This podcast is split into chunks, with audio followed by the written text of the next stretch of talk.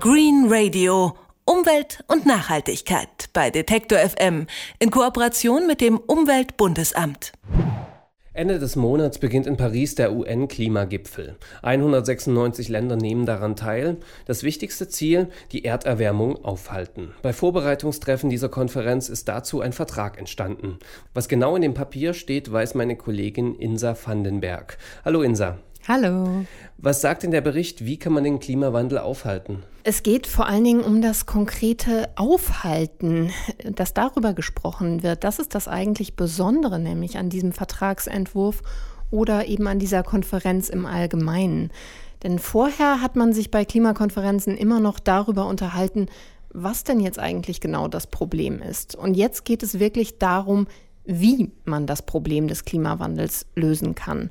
Und dabei sind die Staaten sich schon einig über eine Dekarbonisierung der Weltwirtschaft. Das heißt, es soll überall so gewirtschaftet werden, dass weniger klimaschädliches Kohlenstoffdioxid freigesetzt wird. Erreichen kann man das, indem man von fossilen Energieträgern wie Kohle und Öl auf erneuerbare Energien umsteigt. Ja, und darauf haben sich jetzt alle 196 Staaten geeinigt? Nein, ganz so ist es nicht. Vielmehr machen die einzelnen Staaten Angebote, was sie jeweils beitragen können, in Form freiwilliger Selbstverpflichtungen.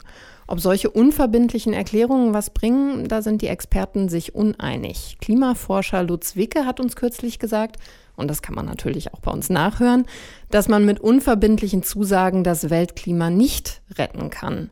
Jan-Peter Schilling vom Exzellenzcluster Kleiseb der Uni Hamburg sagt, solche Versprechungen seien besser als nichts. Natürlich sind freiwillige Selbstverpflichtungen erstmal schwächer, als wenn man jetzt verbindliche Zusagen hat, die dann auch kontrolliert werden und dann auch möglicherweise mit Sanktionen besetzt werden können. Aber man hat in der Vergangenheit gesehen, dass wenn man es zu stark macht, mit verbindlichen Zusagen macht, die dann auch überprüft werden, es Austritte aus bisherigen Protokollen wie dem Kyoto-Protokoll gab. Und hier ist Kanada ein Beispiel dafür. Und deswegen hat man gesagt, dass man lieber diese freiwilligen Targets, diese freiwilligen Ziele, je jedem Land in Aussicht stellt oder es ermutigt, diese einzureichen. Und man hat gesehen, dass das bisher relativ gut funktioniert. Und zu diesen Zusagen muss man noch sagen, dass die Zivilgesellschaft hier eine wichtige Rolle spielt, weil es gibt hier NGOs, die auch dann dieses Shame and Blame teilweise spielen. Das heißt, auch dann Staaten anprangern, wenn sie diese nicht einhalten oder besonders denen entgegenwirken. Das heißt, auch wenn es vielleicht nicht rechtlich verbindlich ist, sind diese eigenen Verpflichtungen teilweise stärker, als man annehmen könnte.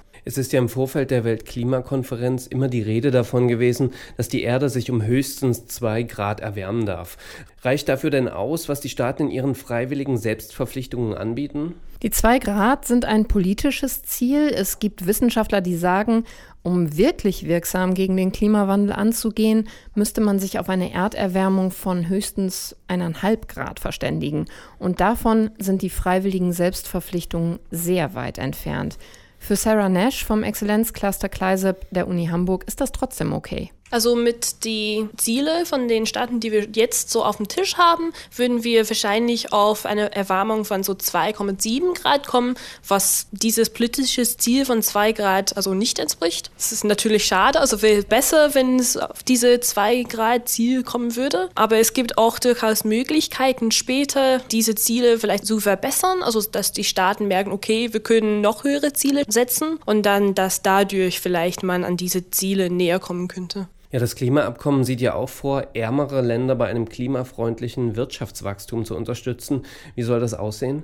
Es soll neben der Vermittlung von Know-how vor allem Geld geben. Das haben die Industrienationen aber auch schon 2009 bei der UN-Klimakonferenz in Kopenhagen versprochen.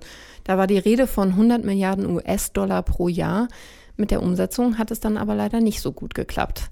Der neue Vertragstext sieht jetzt verschiedene Summen vor. Worauf genau man sich einigen wird, ist noch unklar. Spannend wird auch, was passieren soll, wenn die Staaten ihr Versprechen dieses Mal wieder nicht einhalten. Ja, Kritiker sagen ja, dass gerade Industriestaaten wie Deutschland zum Beispiel mehr tun müssten, sich zum Beispiel von der Kohle trennen.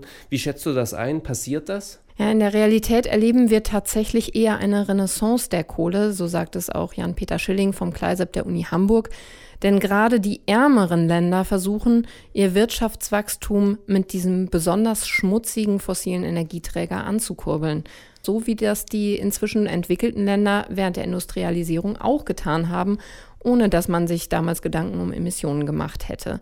Und natürlich auch mit großem wirtschaftlichen Erfolg, den andere auch haben wollen. Schilling meint, wir können jetzt nicht mit dem Zeigefinger hingehen und sagen, ihr müsst jetzt aber eure Kohle in der Erde lassen. Und ein Ansatz ist hier finanziell und technisch eine Unterstützung von den entwickelteren Ländern für ärmere Staaten zu leisten, damit hier zumindest ein Teil der Kohle, und die Kohle ist noch weit verfügbar weltweit, in der Erde bleibt. Neben den Kohlekraftwerken stoßen ja auch die Schifffahrt und der Flugverkehr massig CO2 aus.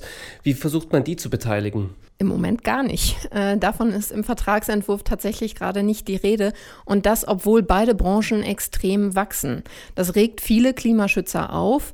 Jan-Peter Schilling vom Kleiseb sagt, man hat im Wesentlichen das Transportwesen ausgeklammert aus diesen Verhandlungen. Und hier ist man, man könnte es zumindest so interpretieren, vor der Lobby ein wenig eingeknickt. Und sicherlich ist das schade, dass das jetzt mehr oder weniger ausgeklammert wurde. Aber man muss auch sagen, dass es möglicherweise ein Abschluss und ein konkretes Ziel in Paris die Chancen dafür erhöht. Für Schilling wäre Paris nämlich dann ein Erfolg, wenn man sich auf ein konkretes, globales Ziel einigen könnte, wann die Emissionen ihren Höchststand erreichen. Im Dezember soll in Paris ein neuer Weltklimavertrag verabschiedet werden. Dazu hat es vorher bereits Verhandlungen gegeben, deren Ergebnis meine Kollegin Insa Vandenberg vorgestellt hat. Danke. Gerne. Green Radio. Umwelt und Nachhaltigkeit bei Detektor FM in Kooperation mit dem Umweltbundesamt.